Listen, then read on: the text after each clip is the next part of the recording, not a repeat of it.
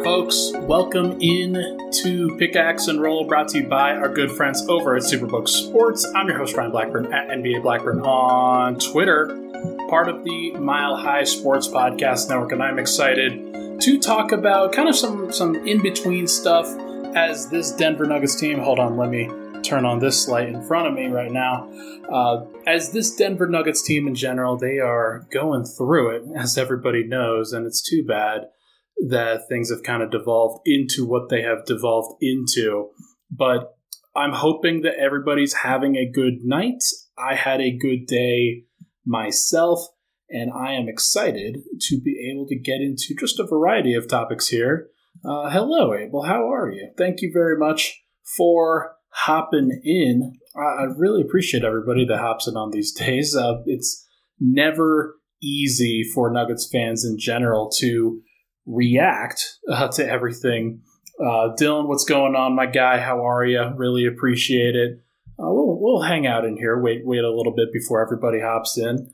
Uh, this Nuggets team, in general, I know they're going through some rough stuff. I know they're trying to figure some stuff out, but I am fine. Like I think everybody else should be fine with this as well. Uh, it's way better, as I said this a couple days ago, it's way better to be struggling in March than it is in April and May. Uh, Denver, they're going to roll through it. They're going to figure it out. And that's the most important thing for this team is that they just get through it. They figure out how to get through it as healthy as they possibly can. Uh, but they will. They will. There's no doubt about it.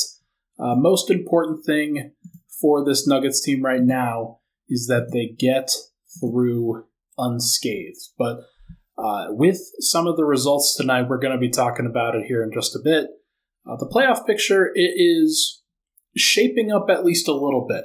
Uh, first segment, we're going to go over some of the playoff picture stuff. I know that the Clippers and the Warriors are still playing right now. We'll see if that finishes up by the time we end this podcast. Uh, but that will be something we talk about for both of the Western Conference and Eastern Conference. Next, we will go into ideal bench rotations. And I know that a lot of folks, I, I, am seen as the rotation guy in a lot of ways because of the charts that I do. I have opinions, I have uh, prerogatives in terms of like what I think should go on. I'm not perfect, and I don't think anybody is, but I, I do think I have a pretty decent handle on what works for the Nuggets so far and what doesn't. So we'll talk about that and then we'll preview the rest of the road trip here going forward. Uh, but first, we're going to talk about the playoffs. We got to talk about just how everybody is getting through. Uh, it's not just Denver that's kind of scuffling at this point. There are some other teams that are really struggling too, uh, but not as much as the Nuggets and not at the degree that the Nuggets are. Although I will say, look, Phoenix, they've lost three in a row they've had some close games. They've had some really tough opponents. Phoenix is another team that is just losing, and they have not fully figured it out. They've lost enough that if either the Warriors or the Clippers win tonight, they will be tied in the win column with the Suns for the five seed. And the Suns have a strong chance of falling back down to the six, which I think would please a lot of Nuggets fans. I don't think any Nuggets fans really want to see uh, the Suns going forward. But given that Denver plays Phoenix uh, a couple times late in the season, Philly plays Phoenix, Sacramento plays Phoenix, the Clippers will play Phoenix too. There are some matchups that will go against the Phoenix Suns that could actually push them down into the sixth seed if they don't figure things out. And it wouldn't surprise me if they didn't. It wouldn't surprise me given that they don't have Kevin Durant and the rest of their team while talented, there's no doubting that. It's it's a little bit thin in terms of the actual talent level. So I do think that Denver has some chances here, and it's not going to like it's it's going to be a stressor for just about everybody. But I'm looking at it right now, and Phoenix has the seventh toughest strength of schedule remaining for the rest of the season, according to Tankathon. I don't know what their rest schedule looks like. I don't know about any any of that, but in general, if, if the Nuggets and the Sixers and the Kings who all play Phoenix, if they all try, and if Phoenix goes, let's say, one and three in those games, then that could be the difference between the four, five, or six seed. And it's coming down to it. It is not going to be easy for any of these teams. But in general, it does look like Phoenix is in not not a precarious position, but I think everybody assumed that they would be in the four five, or maybe even move up to the two or the three. And as it turns out, they might be going the other direction depending on how things go. So we will see about the rest of their schedule. But uh, the Kings won tonight in dramatic fashion. De'Aaron Fox, fantastic, continuing to do his thing. He is really, really good. Uh, he's going to win that Jerry West Award, and there's no doubt that he deserves it. The the most clutch player in the NBA. That's a pretty cool honor to have. Uh, if they did that a few years ago, I think you would have had Nikola win it, where he had I think four game winners in uh, the span of a year. But uh, it's it's really hard to be that clutch, and De'Aaron Fox has been that clutch for much of this season. And it's not just about the game winners; it's about putting his team into a position where even if they don't play well for the entire time, he can take over in the fourth quarter when they need to, and that's a pretty cool thing.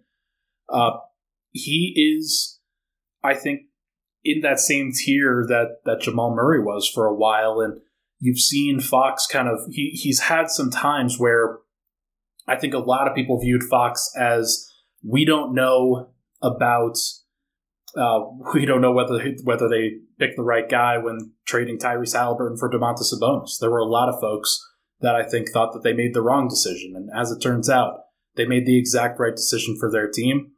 Uh, it's one of those things like I, I, it's tough that Jamal got injured when he did because you've seen guys like Donovan Mitchell and Devin Booker and De'Aaron Fox and whoever else, Shai Gilgeous-Alexander, all of them have elevated their games after being given a long runway with health and good, solid play around them and, and teams kind of building their team and uh, building their team in such a way that those guys can succeed. And Jamal it's been tough. Like obviously these last few games have been really stressful for the entire Nuggets fan base, but I'm sure they've been extremely stressful for Jamal too. So hopefully they can figure some stuff out. I do think that in general though the Kings are probably going to hold on to at least the 2 or the 3 seed. And I'm not sure what the Grizzlies are going to do. Right now that they just lost at Miami, which it's not really a bad loss. It's just it's a playoff team on the road. But I don't think that they like they have five fewer losses than the Suns. I think that that's enough of a gap in my mind to say, yeah, they're not going to lose that with uh, for the Grizzlies. It's 14 games remaining. The Suns only have 13 games left to play. They'd have to make that up. And I just don't see that that's going to happen. So I think what we are looking at right now is probably Nuggets 1, Kings 2, and Grizzlies 3, which is where they currently reside. But Kings and Grizzlies could obviously flip flop. That'll be the bracket. And if you are, I don't know, if you're the Suns, if you are the Clippers, if you're the Warriors, would you rather be in a bracket where you face them, uh, one of one of those teams, and then the Nuggets in the second round, or would you rather be in a bracket where you face the Kings and the Grizzlies if those two teams win? I gotta imagine that a lot of those teams, the Suns, the Warriors, the Clippers, are all asking themselves the same questions and they want to be playing the way that they need to play and, and like that's that probably takes more precedence than whoever they they face in the playoffs but i do think we're just we're just gonna have to see we are just gonna have to see how this goes uh, with that but it's going to be fascinating. It really is. I, I, think this playoff picture is still taking form in the West. Uh, right now, the T Wolves just lost. Uh, the Mavericks just escaped with a win. OKC is one uh, total win, just a half game behind those two teams, tied at seven and eight. OKC's at nine. Uh, LA, the Lakers are tied at ten, or tied in the loss column at ten with the Utah Jazz and the New Orleans Pelicans. I don't think the Pelicans are going to push back. They just seem like a broken team. Uh, the Jazz, I don't think they have, any, they have any reason to really push that hard. The Lakers, I think, will be getting 10. And for Nuggets fans, I know you're like, ah, don't really want to face the Lakers. That's just a, a bad thing waiting to happen. But I really don't have that same level of fear as a lot of Nuggets fans seem to be possessing right now about the Lakers. They're a talented team. There's no doubt that they got better at the trade deadline. Any team that trades three rotation players for Russell Westbrook and one first round pick, obviously they're going to get better. So it's not a surprise that this is happening. Uh, but they also like they're six and four in their last ten, and they just lost to the Houston Rockets. Were they without LeBron and AD? Yes. Was that a must-win game for them? Yes.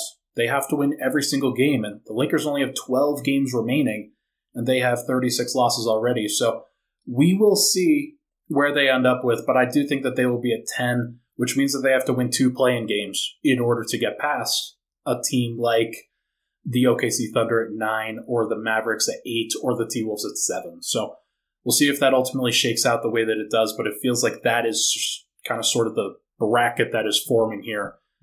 Um, in the East, Milwaukee is now separating themselves at the top a little bit. They have 19 losses compared to Boston with 22 and Philly with 22. Those three teams are clearly the best three. Uh, Philly has made a push, and Boston just continues to kind of wallow a little bit. They're kind of like the Nuggets, where the Nuggets are five and five in their last ten, although they've lost four in a row. The Celtics are in the same boat where they're five and five. They won their last game. It, it wasn't the prettiest outcome against Minnesota, but the Sixers have won six in a row, and they are seven and three in their last ten, and they're currently pushing. I think that's going to be fascinating to see how that breaks down. I think the Bucks are going to get the one. I don't see any reason why they wouldn't. So it really comes down to the Celtics and the Sixers. They are going to be vying for two or three. Uh, behind them, you've got Cleveland, you've got New York, you've got Brooklyn. I don't see any reason why those teams would fall. The Cavs are at 28 losses, the Knicks are at 30, the Nets are at 30. Uh, is at 33 losses, so there's a little bit of a break between the play in teams and the playoff teams there. I think you're probably just going to look at a pretty chalk Eastern Conference where the top three teams will guaranteed be moving on to the second round. And then Cleveland will be facing New York, which that's actually a pretty interesting matchup if that does happen, where you have Donovan Mitchell versus the team that probably should have traded for him. So we will see. I do think, um, yeah, uh, Hurricane, I see that. Ryan, you're so young and full of life and full of love. You're not old enough to be beaten down by the weight of the world. I appreciate it. It's uh, I, I've tried to have some positivity in all of this because first and foremost, it is supposed to be fun. Hurricane. It's supposed to be fun uh, for this entire entire chat here, where it does feel like Nuggets fans have uh, gone on a little bit of a bender with the amount of criticism and the amount of worry that has really happened over the course of these past few weeks. Uh, look, they they had some great wins even before this losing streak. They won at Cleveland. They won at Miami right before the All Star break. Uh, they came home and they beat the Clippers at home and the Grizzlies at home, and those are good teams. Like I know that the Grizzlies were kind of fraying already. I know that the Clippers aren't this fantastic team, but they presented some challenges and the Nuggets overcame them. Doesn't mean that they're going to be fantastic against uh, Milwaukee, Boston, or Philly. Maybe not. But those teams are, if, if you get there, you're in the NBA Finals. What Denver has to really worry about right now is navigating this Western Conference playoff picture. So they'll have to beat one of the teams that emerges from the play in tournament. That is going to happen. That'll be fine. And then they have to beat the winner of the 4 or 5, which right now is either the Suns or the Warriors. And if you play the Suns, then you play the Suns, and, and you have to get through KD, and you have to get through Devin Booker. Is it possible that they don't do that? Sure. Is it possible that they do? Absolutely. I think they'd probably be favored. Same thing with the Warriors, by the way. They're looking way better than they have in the past few weeks, but I do think that the Warriors are vulnerable. I think that the Suns are vulnerable. They are not this outstanding juggernaut that I think a lot of Nuggets fans think they are. And the way that the Nuggets have played lately does not really reflect what I think they will bring to the table in the playoff series. I think they'll be way better. And if Denver does get through the Suns and the Warriors and or whoever they have to face, then they have to go to the Western Conference Finals and they'll probably play one of the Kings or the Grizzlies, folks. Like this isn't rocket science here.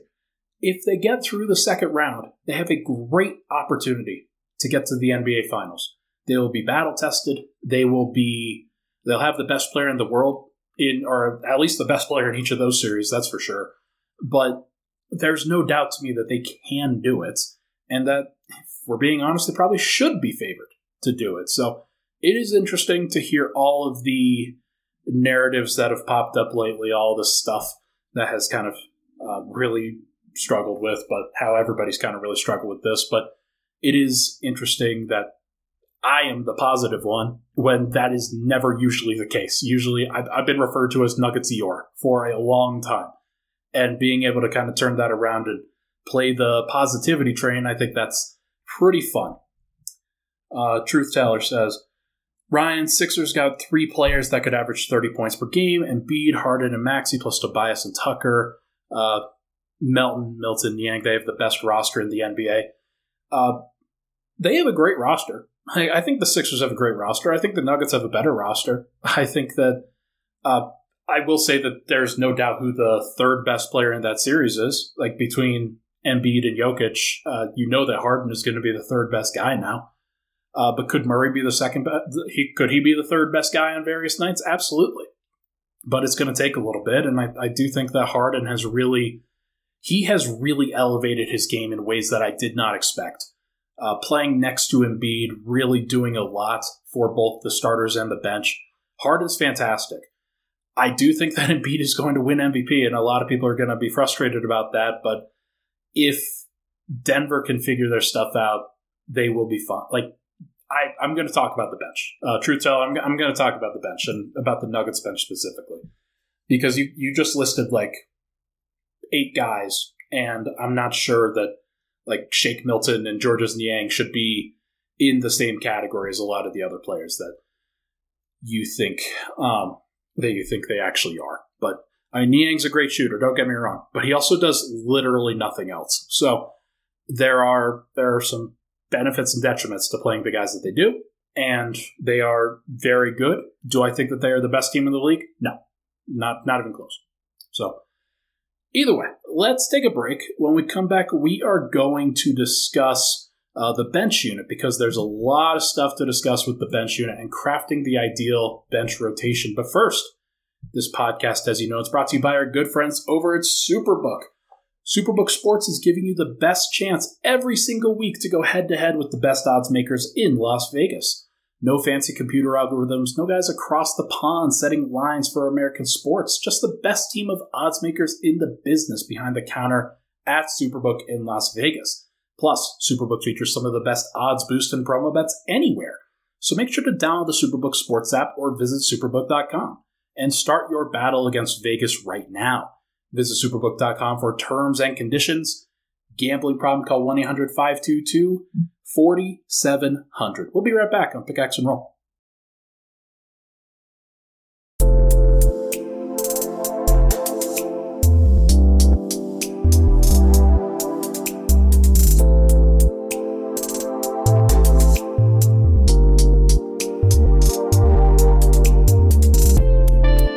And we're back. Pickaxe and Roll. Ryan Blackburn here. Thank you so much, everybody, for tuning in. Make sure to give this a like on the YouTube side of things, folks. If you're watching this on the YouTube channel, make sure to give it a like. We've got some more uh, subscribers on there as well. Thank you, everybody who has listened for subscribing to the channel. I think there's a lot of great content, and I don't know if you saw today, but Swipe a Cam, he is doing stuff with Cody Roark, and they're doing stuff for the Broncos, and there's a lot to talk about with the Broncos right now with how much money they are shelling out. So make sure to follow the channel. Make sure to check out some of our other content. Also, some great Avs content, as everybody knows. Avs are fantastic. So thank you so much for doing that if you do. All right. Let's get into this. Let's craft the ideal bench rotation for the Denver Nuggets. As everybody knows, I do a lot of looking at the rotations. I do a lot of thinking about what makes sense for the team. And I've looked at all of the numbers that you can think of, all of the combinations that you can think of.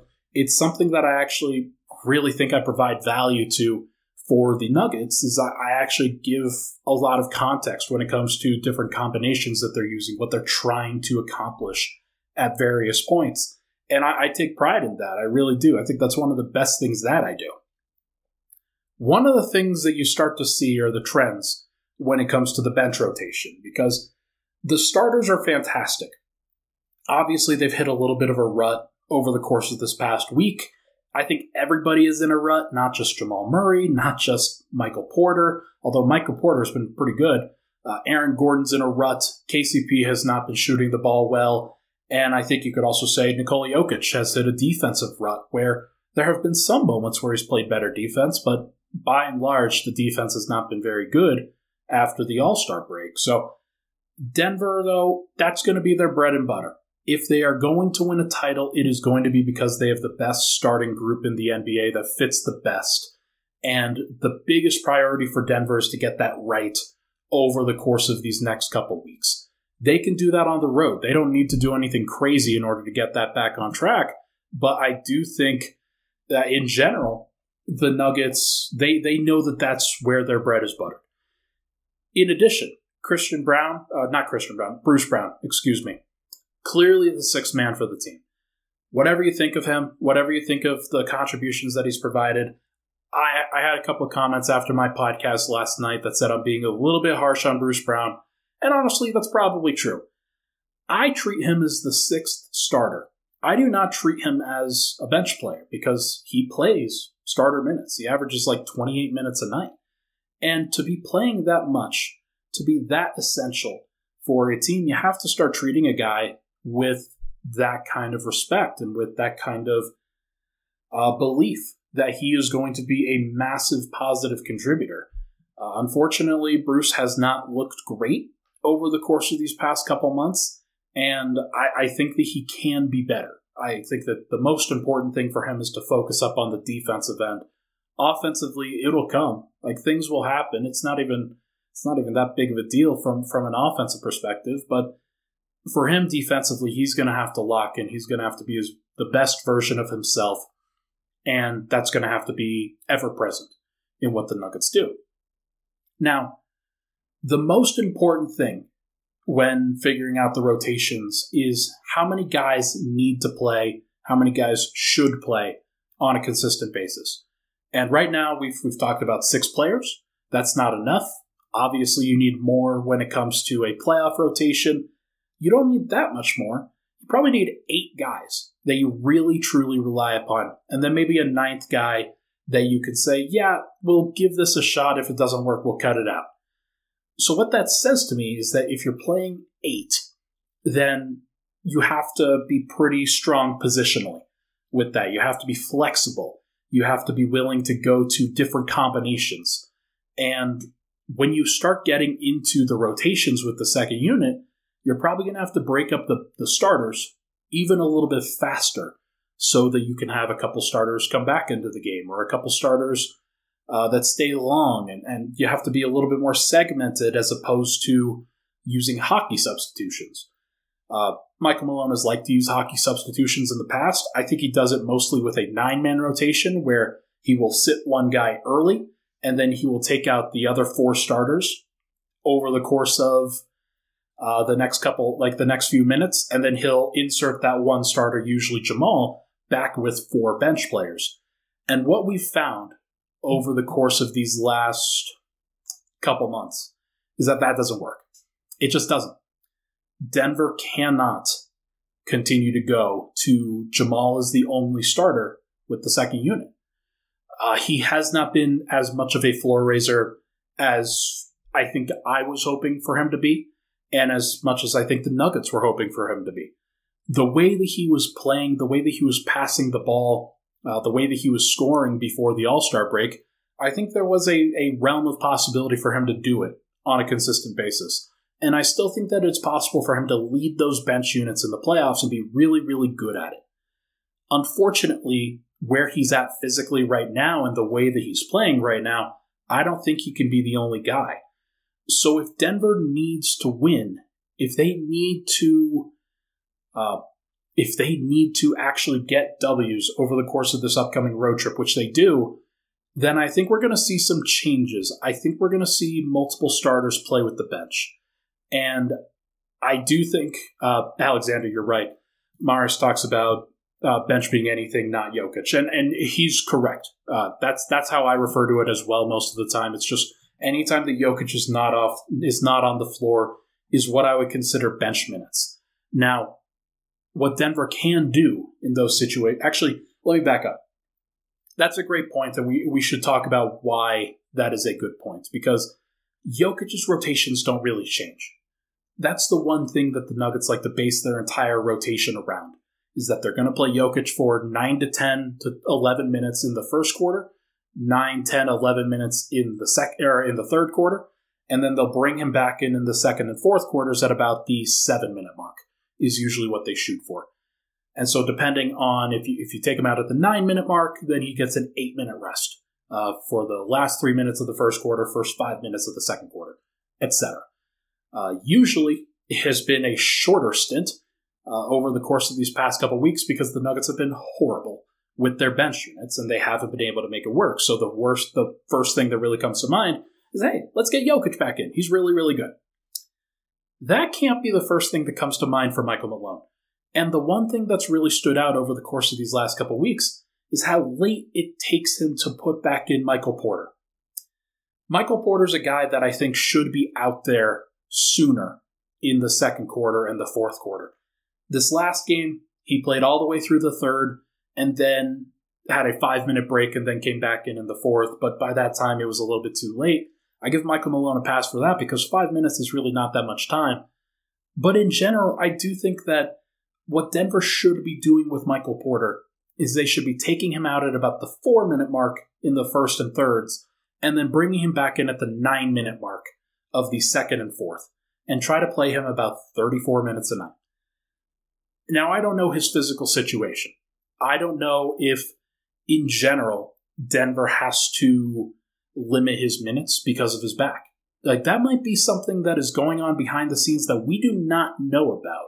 And so I can say these things, I can talk about this stuff and talk about it from a position of strength, but also, like, I, I just don't know on, on some of the details that sort of go on behind the scenes. So it is only speculation as to why Michael Porter has not played enough. But I do think that that is the next change that the Nuggets have to make is that they can continue staggering Murray. There's no doubt that they probably should if they are getting ready for the playoffs because Murray's going to have to be out there with the second unit pretty much regardless. Uh, but why not play Porter too? Why not play him? Maybe bring him in at the 10 minute mark of the second quarter or the fourth quarter and limit the amount of time that you have uh, multi, like four bench guys in at the same time. There are ways to do this, and there are ways where Michael Malone, I don't think, has been the most creative coach when it comes to building out rotations. He has never come up with a consistent method to stagger multiple starters at the same time. Every time, it is either a nine man rotation with one stagger or a 10 man rotation with no staggers. And that is just not going to fly in a playoff series. Now, in general, it's the regular season, and Denver's trying not to tire out their team. And I understand that. But there are ways to limit other guys' minutes and still stagger. I think the Bucks do a fantastic job of that with Giannis. He is always fresh because he's never having to play 38. He's never having to play 40. Nikola Jokic plays 40 minutes right now, or at least 38 minutes, pretty frequently. And it wouldn't surprise me if he is getting tired. I, I, think I was on with Sandy Clough on Mile High Sports Radio. Make sure to check their show out, uh, Sandy and Drotar. Uh, make sure to go check out those guys. I was on their show, and Sandy said he thought that Jokic looked a little bit tired and, and was playing a little bit tired. And the more I think about it, the more, yeah, I kind of understand that. I would not want to get in the way of people. I would not want to move my feet as much on defense and be jumping up and down in order to play a bunch of defense if I wasn't uh, fully there from a physical standpoint. So he's probably trying to conserve some of his energy too. And the Nuggets have to work around that. They've got to figure out how to provide the best possible rotation that they possibly can. But I think if I were to build the ideal rotation, and here's where we here's where we get into this. I'm going to do this on my other screen, and then yeah, I'm, I'm going I'm going to do this on my other screen and try to figure it out. I think the nine guys that Michael Malone played on this last game were actually pretty good. I think that Bruce Brown should be the hybrid 1 2. I think that Christian Braun should be the backup 3. I think that Jeff Green is fine to be the backup 4 if he's playing the way that he did, because I thought he played really well. Made a couple mistakes here or there, but overall, I think the effort and the physicality and the, the way that he played was really helpful. Uh, and then I think Thomas Bryant, if he is your backup five, then you got to try to play at least a backup five at various points. Now they won't play a backup five in the playoffs. I can I feel pretty good about that. Thomas Bryant has not really earned that right, and I do think that he has been such a wild card when it comes to fitting in with that second unit that it wouldn't surprise me if he just never really gets up off the bench. Uh, that's tough because Denver traded multiple first, uh, multiple seconds to get him. I think it was three seconds actually, and they assumed that they would get they would be getting better, and it just hasn't manifested. The spacing isn't there, and honestly, that might be the one reason to look at Vlatko instead of Jeff because Jeff is just not a floor spacer anymore. He's shooting like twenty five percent from three. That is tough. That is never going to really get it done at the NBA level. And I do think that a lot of folks are just leaving him. And so if that is the guy that you kind of pull from the rotation, then that's okay. Like maybe you go Vlatko and Thomas Bryant along with Bruce Brown and Christian Braun, and then you stagger Jamal Murray for part of that time. Maybe stagger Michael Porter Jr. for another part of that time. Replay Bruce, Christian, MPJ, Vlatko, and Thomas Bryant. That'd be good. I, at least it should be good as long as Denver can stay mistake free. Uh, I don't know if there's enough creation with that group. Maybe Denver goes with Aaron Gordon at times, and maybe they replace him and put him in the five. It'll kind of be matchup dependent. But if I'm Denver, I want to start. I want to start figuring out how to how to do an eight man rotation and play two starters at all times. That's the best way to cut down on some of those other bad minutes that Denver's been seeing a lot of the time. It's just don't play the guys. You know that Bruce Brown's going to be out there. I think that Christian Braun has earned the opportunity. I don't know if Reggie Jackson's going to be back out there, but I, I'm a little bit shaky in terms of whether Christian Braun can actually really help out.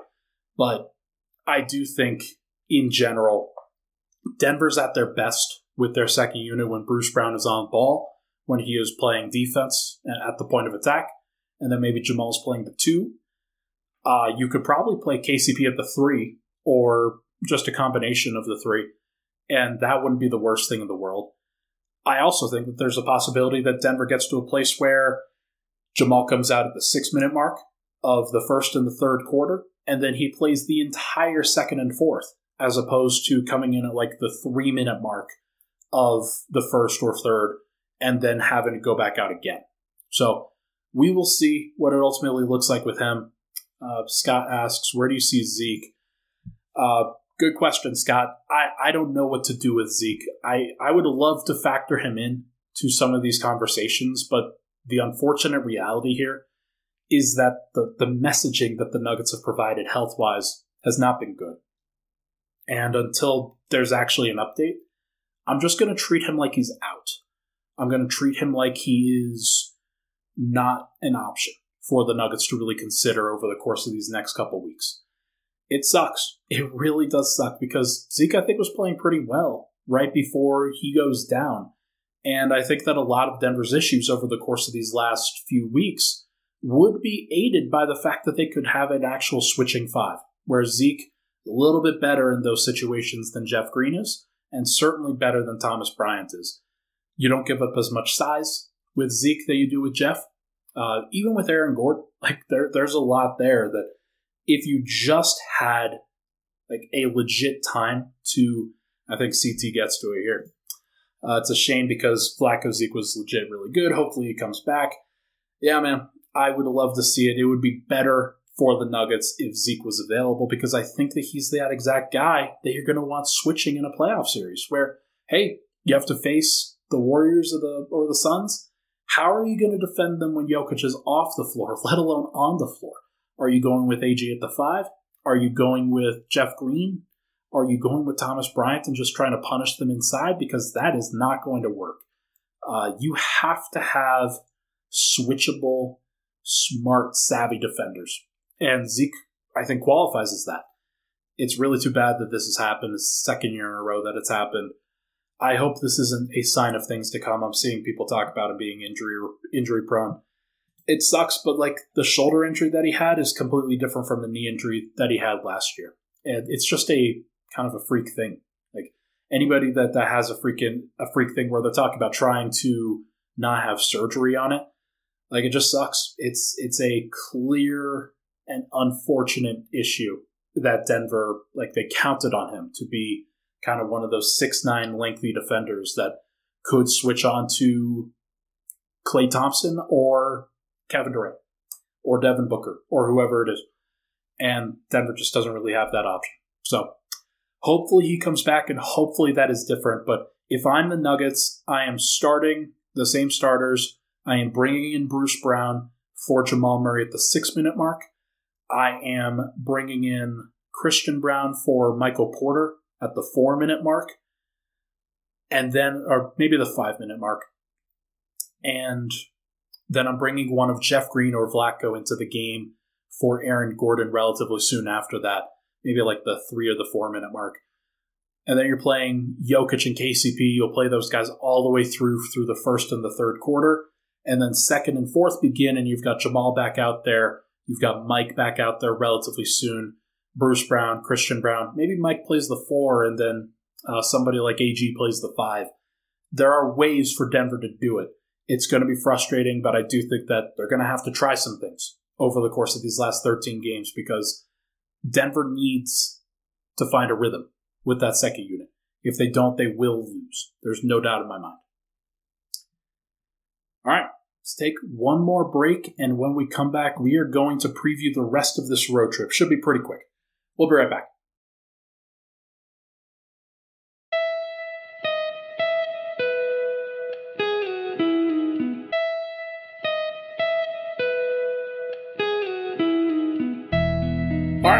Final segment, Pickaxe and Roll. Thank you so much, everybody, for tuning in. Appreciate all the love and support on the podcast. Make sure to give this a like if you're just hanging out in the comments. Uh, really appreciate you hanging out. Always love it to be able to interact with the audience on these things because the most important thing for or for Nuggets fans is that they stand together in a lot of these different situations because it has been tough, it has been stressful, but a lot of these are it's not that it's not that deep can still be pretty happy. Like Danny says here, Lakers just lost to the Rockets. like, what are we doing? What are we doing? Like, it's not that big of a deal. Lakers, like, they are. I don't think that they are any threat to Denver. And I'm actually really disappointed in a lot of people that they think they will be. So, is what it is. Let's preview the rest of this road trip, though. Probably take about 10 minutes. Uh, the most important thing for the Nuggets over the course of this road trip is to get as many wins as possible obviously that sounds like yeah, duh. Like why why are you even saying something like that? Well, they've lost four in a row, so I think that the it, it was fine for them had they won against Chicago, had they won against San Antonio, and had they won against one of Brooklyn or Toronto, then they would have a magic number of about seven right now. Like it would be seven for the one seed, and you have that with 13 games left to go. The one seed would be completely and entirely locked up as it stands right now, the magic number is 10. And even though the Grizzlies lost, uh, the Sacramento Kings did not, Sacramento still has some tough games as well. Uh, if I look at the remaining strength of schedule for them, um, they are middle of the pack, uh, 14th in remaining strength of schedule. They play the Celtics, they play the Nets, they play the Suns, they play the Warriors, they play the Mavs. Like they'll probably win some of those games, and they might lose a couple others. Like Sacramento, they still have New Orleans, and it's possible that New Orleans makes a push at some point. So they will probably be falling back here relatively, or not falling back, but they're not going to go undefeated. That is the most important thing for Nuggets fans to remember is that it's it's not lost. It is not to be in the situation where um, Nuggets fans have to wallow in, in pity right now things are going to be okay. They're going to be the one seed as long as they don't screw around for any more of this road trip. Like if they have an 0 and 5 road trip, then we'll talk. But I don't think they're going to do that. So uh, Hurricane says you just haven't experienced enough disappointment, Ryan. Uh, don't you worry. I've, I've experienced plenty, my guy. It's definitely uh, uh I, I won't get into that here, but we'll uh, we'll have to talk about that at some point offline. Um, look, Denver's got a four game road trip left at Detroit on Thursday. I'll be podcasting after that game tomorrow night. Then they play Saturday at 11 a.m. Mountain, 1 p.m. Eastern against the New York Knicks. That is not necessarily a schedule loss. Like I, I wouldn't describe it as such, but it's a tough one. And then they play second uh, second night of a back to back in like just a train ride down to Brooklyn, and they will be playing the day after at 1.30 p.m. Mountain, 3.30 p.m. Eastern, and that'll be a tough one. If they have a big win against the Knicks and people are just like, hey, we want to celebrate, it wouldn't surprise me if you could just chalk the next one up to a schedule loss against Brooklyn. Uh, although it's possible that Denver takes that one a little bit more seriously because of the way that Brooklyn beat them on their home court during this past week. And it also wouldn't surprise me if, like, look at the next three games at Detroit, at New York, at Brooklyn. All three of those teams came into Denver and won. It wasn't a, it wasn't a, something that I think Nuggets fans really thought of before because it was kind of a fluky loss to Detroit. Uh, when when that happened, everything was a little bit weird. Uh, when New York came in, they didn't like Denver didn't have Jokic or Aaron Gordon, and when you're facing Julius Randle, that's a big deal. Uh, and then this last one against Brooklyn, Denver fought hard, but they obviously didn't play that well as a team. So they've got some things to figure out over the course of this time. And yes, they are going to have to figure that stuff out, but I think they will. Like, I honestly think that this was a little bit of a wake up call, this four game losing streak. They play Detroit tomorrow, and I, I swear, this last rotation that Detroit just put out there in this, this last game that they played against Washington, who Denver finishes up with a couple days after facing Brooklyn. Uh, Detroit, they played Jaden Ivey, Rodney McGruder, James Wiseman, and a couple other folks like Eugene. I, I don't. I don't even want to pronounce his last name. He played for OKC earlier this season, and I do not want to have that on my conscience that I, I didn't know how to pronounce that name. Uh, but there's other guys. I think Killian Hayes still there. Like that should be a game that Denver wins. If they don't win that one, then you can start sounding the alarm bells. Like there's no doubt in general. Oh, RJ Hampton. Uh, thank you, thank you, RJ Hampton. Definitely somebody that Nuggets fans will remember.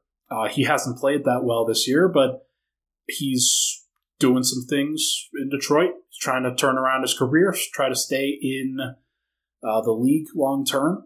And he has the possibility to do that in Detroit. But, like, look, there's no reason why Denver shouldn't win that game. If Jokic doesn't take it to James Wiseman, if he doesn't treat that with the seriousness that it that it probably warrants, then if Denver does lose that game after already losing to San Antonio on the road, then then you can start panicking. I do not think it's going to happen, so we don't have to really go into it that much. But uh, if they get that one, let's say they get that one, then you play New York and you've got to figure that out. Like you got to get through it. But New York is not this unbeatable team. And the last time Denver played them, they didn't have Jokic, they didn't have Aaron Gordon. So I do think that Denver's in a better place than the last time that they played New York without those guys, but they will have to figure it out. Uh, CT says, "I'll try to bring a win to MSG on Saturday. That'll be sweet. Uh, that's a that's a great place to be. I would love to go. I have not been to MSG. Uh, there's a lot of arenas that I still want to go to, and hopefully these playoffs are good for that. Like I'd love to be able to uh, get to crypto, get to Staples, and, and maybe play. I don't say they play the Clippers in the second round. I think that would be way more fun uh, for everybody involved. But uh, in general, the Nuggets are going to have to like they can win that game, and they honestly probably should win that game. I know that the Knicks are playing pretty well. I know that they're a good team. The Nuggets have to win. Like they just have to. It's a requirement now. I think that they got the wake up call that they needed in Toronto. And then if they turn around and beat Brooklyn, then you're suddenly in a three game winning streak. And then you wrap up in Washington after a couple days rest. And if Denver can turn that into a four game winning streak, then there's there's a lot to like, and you, feel a lot better about the trip. It, it'll be way better in in that situation if Denver can get that done.